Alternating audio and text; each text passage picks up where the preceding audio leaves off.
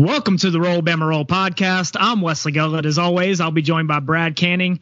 We have had some technical difficulties recently, so we're, we're playing a little bit of catch up. And while Alabama has had a flurry of commitments since we've been away, one of the biggest names in that group is on the hardwood. So, with that said, our guest this week is the basketball analyst at Bama Insider on the Rivals.com network. He hosts the Double Dribble podcast, which you can subscribe to on all platforms. He's Jordan Harper. Jordan, I think you've just kind of become the guy we run to when, whenever anything significant happens with Alabama's basketball program. I, I do appreciate it. I always love coming on with you guys. Yeah, man. Nate Oats and Bryan Hodgson secured a commitment from 6'11 forward Alex Chukwu. I said that right, correct? Tchikou. Tchikou. Tchikou. There okay. you go. All right. I, I was calling it Tchikou too. Okay. he is a top 50 overall player in the nation. I know you talked to some of the guys who have their hands in the rankings. So, so what's the scouting report on him? What can we expect in year one? Well, like you said, he's a 6'11", very athletic forward, can play the 5 2, and has the ball skills to be able to play the three as well if you want if you want him to. He, he's a matchup nightmare. I mean, stretches the floor. Has their school doesn't release statistics um, over in Arizona. It's a, I believe it's like a, a prep day school or something like that, and so you really don't get the percentages. So when he's shooting about 30 to 35 percent from three at on AAU. So he stretches the floor really well. I mean, people compare him to Kevin Durant, or I personally think Giannis because his three point shot, outside shot, not fully developed, can hit the mid range, and he does most of his damage around the basket. I mean, he's six eleven and has like a seven three wingspan, so he he really affects things on the defensive end, the offensive end. Can guard one through five if he needs to switch off. He's that athletic, that long just a disruptor on both sides of the ball. And I feel like he's very undervalued um, ranking wise. But to be honest, these ranking guys doesn't these ranking sites don't have enough off of him to really be able to propel him to say a five star status. And I mean, he's only been playing basketball for three years, he said. So started playing three years in France, came to America, been playing over here a little about a year and a half, reclassified, which surprised a lot of people. I mean, Alabama was on him hard for 2021, and I was told that they were one of the first schools to really push for him to reclassify to 2020. And once he did, they, it was pretty much a Alabama Florida State battle. Alabama knew they wanted him, and mainly because he's an international player based on what a third of their roster. So they've done a great job, and he's going to be a guy that Nate Oats can use in a lot of different ways in his style of play, offensively and defensively. Jordan, it's good to have you back on, brother. And Congrats on the birth of your first child this year. That's a big step. I appreciate you. it. Yeah, got to get him on that hardwood soon, yes, though. Um, so look, this will seem like a ridiculous question in almost any other season, but does Pikachu's cousin even break the starting lineup next year? You know, I I don't think so. And reason being is, I mean, he's still 17 years old. Typically, the forwards and big men take a little longer to develop, and people like Kira Lewis can just step on because they have elite speed awareness, things like that, that can really propel them into the starting lineup early. But it's not just that, it's that Alabama's so loaded at the wings and the forward position that he's not going to really have a spot because you're going to see Herb Jones probably play, you know, the four, and then Jordan Bruner, the grad transfer from Yale, is going to play the five. So I've been trying to do some lineup configuration to see when, when and how he could st- crack the starting lineup. And you know, with John Petty still on um, the brink of going the NBA draft or coming back, if he decides to stay in the draft, I mean, there's a possibility you could have a Jahvon Quinerly, one of Josh Primo or Jaden Shackelford at the two, and then throw Herb Jones at the three, and then Tchikou at the four and Bruner at the five. That would probably be the best route for him to start right away. But I think they're going to want to kind of ease him in early on um, in the non-conference if they have non-conference games um, to kind of get them acclimated to the college game because it's going to be a lot faster than the prep schools over in Arizona and what he's used to. Yeah, for sure. Uh, Alabama now has a, a top 10 basketball class in the country on rivals, coming in at ninth overall. That's not counting the addition of Jordan Bruner. This is the best class Alabama has brought in on paper since when? Well, that's a tough. I mean, you could probably say the 2017 class right off the bat with Collin Sexton, John Petty, and Herb Jones, Alex Reese. I mean, that was a fantastic class, and I think the highest ranked class. But don't sleep on the 2005 class with Richard Hendrix and Alonzo Alonzo Gee. I believe they signed the number three or four JUCO um, player in the country that year too. Probably the most comparable will be 2017 just by talent, top to bottom. But to be honest, I think this class is going to be more impactful now and in the future than that 2017 class was, just because you got Chukwu that we already mentioned. I mean, if he plays just two years of basketball, he's going to make a huge impact. I mean, he has the potential to be a one and done. Joshua Primo, the same way, the kid out of Canada. And then you have a JUCO guy like Keon Ellis that's going to play two years. That's going to be very impactful. Um, Darius Miles is probably going to redshirt. Keon Ambrose could play year one. And I mean, I would throw in guys like Jahvon Quinerly, James Rojas, and Juwan Gary into this. That they're going to be playing for the first time. Um, I'll throw them into this this kind of class. But I think this class overall is the best Alabama's ever had in its history. But if you're going to try to find a class that it's most comparable to, I'd probably say the 2017 one, just because there's a headliner. Um, you could pick Tchikou or Primo, but there's also guys in there that are three to four year letterman that's going to be very impactful, like Teddy Reese and Herb Jones. So switching over to the bench, uh, I know you're not part of the 24 7 network, but they have Bryan Hodgson ranked mm-hmm. as a sixth overall recruiter when you look at college basketball assistants right now in the 2020 class. Uh, Nate Oats mm-hmm. is getting the attention and the praise of what's being built, but does Hodgson seem to, you know, be such a big, important piece of this puzzle? And how important is he to the success that they're having right now? I mean, he, he's been a godsend for the Alabama basketball program, and he's been the guy and like you said, Nate Oats is getting all the praise, but Bryan Hodgson should be getting just as much, if not more, because he's really developed relationships over time with the international coaches. Like the you play up in, in Canada, he's had a very good relationship um, with him for several years, and it's gotten him in the door with Keon Ambrose, Joshua Primo, and potentially one of the top big men in the country next year, Charles Bediako. And he's really stepped out. And Buffalo, he kind of got to play in a bubble and got to just recruit north northeastern kids and get a lot of the kids that the bigger colleges didn't want, and they thrived off of that because their coaching ability is so good. But one thing that he's very big on, and I'm sure y'all saw the piece on him um, being a foster child and everything, mm-hmm. but he's really big on creating relationships you know, they could use their platform and they have of being at a big time school and being able to recruit from that. But they're really good at just talking to the guys and building those relationships over. I mean, he, they've only been able to talk to these guys for like a year and a half, and they've already, you know, jumped over a lot of these big time schools for them just because their relationship building skills are incredible. And Hodgson has really been a big part of that because he's just a really good dude, down to earth, humble, and that's what the kids want. And they really tell you how it is. Like they don't sugarcoat anything. You're going to start day one pretty much just tell you what not what do not tell them what they want to hear. Just straightforward with them, and that's what a lot of these kids want. So Chukwu's commitment put Alabama at the scholarship limit with John Petty still weighing his options. Uh, then the news broke mm-hmm. that Javian Davis had had entered the transfer portal, which opened up a spot. Tell me that means what I think it means, Jordan. Is John Petty returning for his senior season? oh, that's a million dollar question, Wes. And gun to my head, yes, I think he's coming back. Mm. And the reason I say that is Javian wouldn't be leaving if they didn't think they had a good chance. And I don't think at first I thought that Javian maybe just they told him to explore his options just in case. But then I saw Matthew and I were talking on our podcast this past weekend that he posted a tweet later sat, Sunday afternoon, pretty much closing the door to a return to Alabama. Released his top six, um, I think the other day.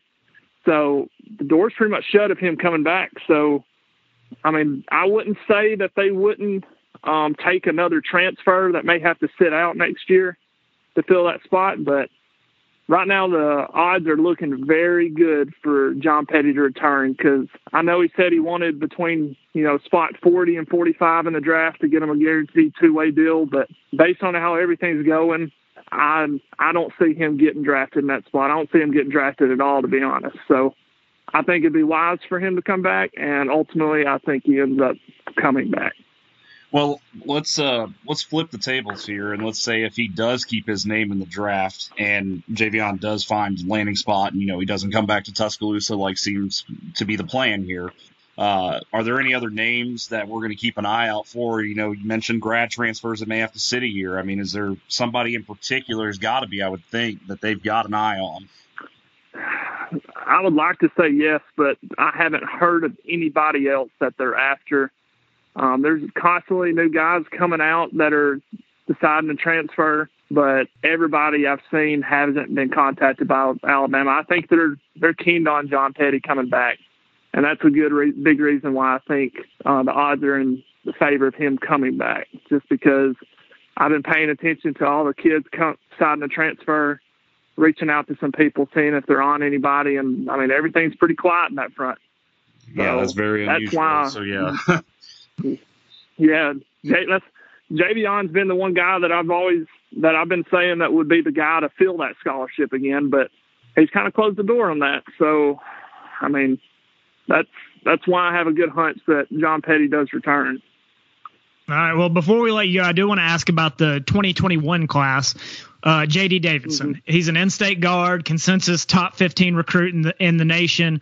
I think he'll be ranked even higher by the end of the cycle. And I think he's the best prospect from the state of Alabama since DeMarcus Cousins over a decade ago. Am I wrong?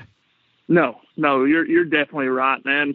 I've gone on ESPN radio with Drew DeArmond in Huntsville, and I've I've gone on the record saying that he's the best prospect from Alabama I've seen live. I never got to see DeMarcus because he played down in Mobile, but I really haven't seen a guy since you know Ronald Steele from um, Birmingham that has been that good at all facets of the game. He's very athletic, point guard, doesn't have to have the ball in his hand, still a pretty good shooter. And I mean, you watch some of his film, guys. He jumps out of the gym and he's only six two, six three, And that really wows coaches and scouts. And that's a reason why I'm starting to think he may be contacted by the G League eventually that that's the kind of guy they're looking for. And I mean, Alabama is in great shape with him. I think it'll come down to Alabama, Auburn, or LSU, but the G League's definitely going to come calling eventually. So I mean, he's that good. And Alabama doesn't have basketball, don't have basketball recruits that come around very often that would be able to make that jump um, to the G League. So yes, most definitely, um, he's the best since DeMarcus Cousins. He, he's the best I've ever seen live. Well, it's going to be pretty damn interesting if uh, Alabama basketball is mm-hmm. already at a point where it's going after one of the top prospects in next year's class, and it's got to compete with a basically a minor league association of the NBA that bids out and throws out hundreds of thousands of dollars up front. So, yeah, yeah, I'd say you're sitting pretty no matter which way he goes there. Yeah, for sure. Oh, big time. All right. Well, subscribe yeah. to the Double Dribble podcast. Follow him on Twitter at Harper Nation 24. Jordan, thank you for being our resident basketball analyst. yeah, thanks, buddy. We'll talk to you after the next. Thanks for having me, guys. yeah, for sure. yeah, for sure. All right. Well. It. Yeah, until until there until next time, until there's more basketball news, I suppose. We'll come running. Yeah, hope, yeah. Hopefully, we have a season, you guys. Yes, sir. Right, Be safe. All right. How y'all too. All right, Brad. A, a, lot has happened in the last few weeks, but I'm not going to miss an opportunity to, to pat myself on the back. All right. So I want to hit on this real quick. The last time we recorded, Dan Mullen and his lack of ability on the recruiting trail was a topic. So it's it's widely known Alabama is coming in the state of Florida right now and kind of taking who they want. But I thought for a second maybe I was being harsh. Like maybe Dan Mullen isn't as awful as I was making him out to be. So I fact checked myself. That's that's a thing that we want to do. We, we want to have inte- yeah, we want to have integrity on the Roll Bama Roll uh, podcast. On one hand. Uh, yeah. So Florida has 20 commitments right now. I know Tennessee, like with the, we talked about that with their 23. Mm-hmm. That's been a topic nationally in the recruiting world, but I've heard almost nothing on Florida being right behind them. So Florida's class is almost full as well. They're ranked 10th nationally. Try to process this. They have only one player ranked in the top 175.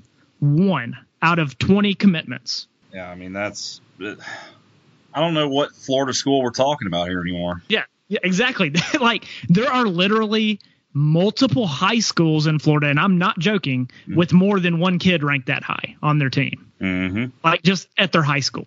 So I don't know. Like what a time to be alive, man. Even the ranking of tenth is deceiving, though. Like obviously it's quantity based. Well, yeah, it's gonna be no different than Ole Miss a couple years ago. Yeah, well, like, well, but even those Ole Miss classes with Hugh Freeze, okay, at yeah, least they had some 175 players. Yeah, yeah, at least at least they were top heavy. You know yeah. what I mean? Yeah, you you had your, your key hitters there. You know, to to be the anchors of that class as four stars, a couple five stars. But this, man, yeah. You're Florida. Like, like who else in that state is good? Nobody. Seriously. This yeah, is the I most saw Florida, Florida to take over yeah. that state as there's been since the U was the U, and no one can do it. Yeah, I saw Florida Atlantic got Deion Sanders kid. He's in the top 250. They got him like last week. Didn't that? That's where Taggart went too, wasn't it? Uh, is he the head coach there now? I'm pretty damn sure when FSU bought him out and Kiffin went to Ole Miss, they hired Taggart. If so, and I don't know if that's true or not. Hang on, I'm gonna well, you keep well, talking. I'm gonna do this real quick. if so, I really like that hire. I know, like, dude, Willie Taggart got a bad rep with his stint at, at Florida State. FAU, yep. Yeah, but I loved him at Western Kentucky. I thought he did a great job. Like when he was at smaller schools like that, I think that's that's his cup of tea. I think that's where he's he's best at. But yeah, he is. Anyways. He was hired there. Anyways, every team ahead of Florida, not named Tennessee, has less commitments than them. Like Michigan's also ahead of them. They have the same at 20, and six schools behind them have a higher star average. So as it sits right now, there's essentially no room for them to move up much higher than 10th. But there's there's really a lot of potential for them to move down. Can you imagine the takes we'd hear if if Alabama was in this exact position right now? oh God. Uh, I remember what it was like to be in sixth, and that was no fun. no, the dynasty was dying. It was on its deathbed, man. Good lord, yeah, they're at Florida's at a bubble, and if this thing is able to go to some type of you know normalcy of any type, that bubble's going to burst, and they're going to free fall. Yeah. By the way, that one commitment in the top 175. His his name's Tyreak Sapp. He's a defensive end from St. Thomas Aquinas, which by the way is one of those high schools with uh, with yeah, with more than one, yeah uh, yeah. Uh, he released a top five last week while committed to Florida. yeah. Okay. That's like yeah. your freaking girlfriend, you know, you're seeing her on Instagram liking pics and stuff of other dudes, but hey, it's cool. She's uh, she's with you about like what this means. Basically, Florida is like the front runner on a season of The Bachelor. Dude, he's just he gives zero F's. He's just he's slapping him in the face. Doesn't like, even care. Recruiting brings you it, it, it, literally it brings you something new every cycle. Oh, I can say that assuredly. No, one hundred percent, and of course it's Florida too. You know this. yeah, exactly. Florida, anything they're arresting kangaroos. You got people committed to schools that are down there, but they're still putting top sixes out. Like, out like I'm sure it's been done before, but I have literally never seen someone release a top five list of schools in their recruitment while committed to a school. Like, you should have read. I went to the, one of the Florida message boards when he oh, put out his top five. you should have read the comments. They are exactly what you're thinking right now. yeah, dude, that I gotta, I gotta look that up. That's got to be some, you know, uh, hang it on the wall art. Yeah. Oh, it's fine reading. Let me tell you. Uh, like, but uh, they're competing for top ten classes each cycle. But to me, that's not good enough for Florida. I know Florida as a powerhouse in recruiting. That's what I grew up with. It, and that just hasn't happened with the last couple of staffs. Let me ask you this: Did did Steve Spurrier in the '90s and then Urban Meyer? Did those two give? Did they give us a false sense of like of who Florida is or who they should be bringing in every class? Like were they were they the exception? Well, I mean, a lot of people do forget how bad Florida was historically overall. You know, post Spurrier and then pre Spurrier, if that makes sense. Yeah. So they like, had three decades almost. They were, you know, not absolute bottom, but they were lower level, you know, Division One college football programs year over year. And then when you know the fun and gun came with Spurrier, um, I think that did change it, and it was something that Urban Meyer was able to build off that dynamic. Uh, and then, well, that it's Will Muschamp effect. So, and here we are from there. But I still don't think it's been long enough away from those times that it should not be that hard to project this to these kids to get them here right now and get back to that level. You make a absolute crap ton of money. You have the name. It's a brand. I mean, come on. Yeah, like part of me thinks that's a, a ridiculous question for me to ask, but then part of me is kind of like, I mean, is it? Because we've had we've had several years now of them with just okay recruiting classes.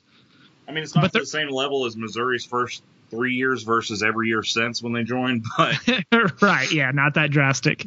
God, and yeah. as a side note, kick Missouri out of the SEC. yeah, it's fine with me. But like the the days of like Tim Tebow and Cam Newton back to back classes, those are gone at the moment for sure. Uh, oh, speak, speaking of, I forgot to ask you. Oh God, I forgot to ask you this, Patriots fan. How are you feeling about the the Pat and Cam Newton? I mean, I feel a lot more confident about it than the other damn Auburn Tiger they got on the roster. oh, that's right. Yeah, they're just like Auburned out at the QB position. Yeah, position. Those two, and then oh, here comes forty-eight-year-old freaking Brian Hoyer. You know, like, no, like, I mean, but, but look, in all seriousness, like how how do you legitimately feel about them signing Cam Newton? Oh, I'm intrigued as hell. I really am because if he's even let's say seventy-five percent of what he was a couple years ago, yeah, two years ago before the injury, uh, in that system, they're gonna you know try to keep it safe for him you know, let him do his thing. I, I think once they start opening him up, if he is healthy, it, it could get a little fun in a different way. So, I but I'm not would, rooting for him like I'd that. be excited. It, that that's going to be a tough. It's it's yeah, like adopting I, a ginger, and I can say that as a ginger, and then you know it takes a while to love them. So, but look, like the Cam Newton stuff was uh, ten years ago. Like Alabama's won some national championships since then. I feel uh-huh. like the this I'm sure does not apply to to everybody, but the bitterness of that whole thing is kind of faded for me. Mm. So, uh, so uh, clearly you do not agree. You didn't have to go too far to find out if it didn't apply to everybody. yeah, yeah. But no. if I'm a if I'm a Patriots fan, I support that move. Like they got a former no, support, MVP yes. for pennies too, for nothing, ba- oh, on basically yeah, no, like a Lord, that's yeah. So. Got him on a one year show me contract. It, is, it just feels like Bill Belichick getting over on the league again. Yeah, and then I'll parlay into trading two first round picks for Trevor Lawrence next year. Yeah, for sure. So, like that would be that would be the most Patriots thing ever. You can be over the bitterness, but there's no way you can be over the magic in which it took for Mark Ingram's fumble to go that distance that way. Yeah, don't remind me. Yeah, okay. So welcome back to bitterness. Yeah. that was a long ride home. That's oh, man. I can't. Anyways, yeah. Look, since, since we since we last talked, and we're not going to spend a ton of time on this because our, our next episode we're going to kind of do a, a full overview on all of these commitments that Alabama has secured. But they have secured six commitments since the last time we talked, with probably a couple more coming soon, maybe even before this even posts. But they they got the Brockermeyer twins, uh, DeVonta Smith, yet another Devonte Smith, outside linebacker Dallas Turner, Kadarius Calloway, and linebacker uh, Kendrick Blackshire. So they've moved up to sixth in the team rankings. Brad, some would consider that bad that bad in some years. Yeah, here we go. Uh, but with only 14 commitments, so they so they remain in play for that top class for taking out Ohio State. Uh, again, how long ago was it we were were we saying Deontae Lawson was the only commitment on the board? That was like two months ago. I'm sitting there, I'm like, man, I wonder if he's gonna do it. Yeah. How many? We got one, four, 14. That's uh yeah, 14, one to 14 in like two months. We got to start talking about how you know worrisome or terrible recruiting is going more often. So I'm gonna bring up Deontae Lawson every episode. Yeah, there you go. It's like that's our freaking magic. Yeah, they they they literally went from I think it was the 70th ranked class to the sixth ranked class in in no time. So, anyways, we'll go into more detail on the class overall next episode because because it looks like more commitments are coming soon. But uh, just quickly, Devonte Smith, who is a corner, flipped his commitment from Ohio State to Alabama. Kadarius Calloway flipped his from Mississippi State to Alabama. And what stands out to me, Brad, about about both of these guys, both are currently three stars. So most in the industry expect them to become four stars at one point. There's even talk of Devonte Smith moving up into the top 100. But the staff has to be so high on these these three star guys because they have so many elite options out there right now at both corner and safety and realistic elite options at that in order to take these commitments. So it doesn't it, it says something about how they evaluate maybe what we would consider lower ranked guys and what the staff thinks of them with so much left out there you know for for them to to potentially take yeah. No honestly this has been more the mo no matter the staff turnover everything. This is normally how it's been going the last few years off the top of my head uh, especially in terms of the secondary. You know it, it does seem to be like more times than not they get on guys early. And you know in their junior year their senior season they go off, you know, and they get that bump on top of it. So the one thing Nick Saban has, you know, changed and it continues to show is he's pro- he, he looks at the process starting earlier a little bit differently with high school kids, junior high kids. Um, I'm hoping it doesn't go lower than that, but he's he's scouting this talent, watching film, you know, far broader in age group and background and things like that now than he ever has. Yeah, he they've liked uh, DeVonta Smith. He's from Ohio for for a long time for this cycle. Uh, but I have seen some people kind of questioning taking Kadarius Calloway right now. I will say this: keep in mind that he is from Mississippi.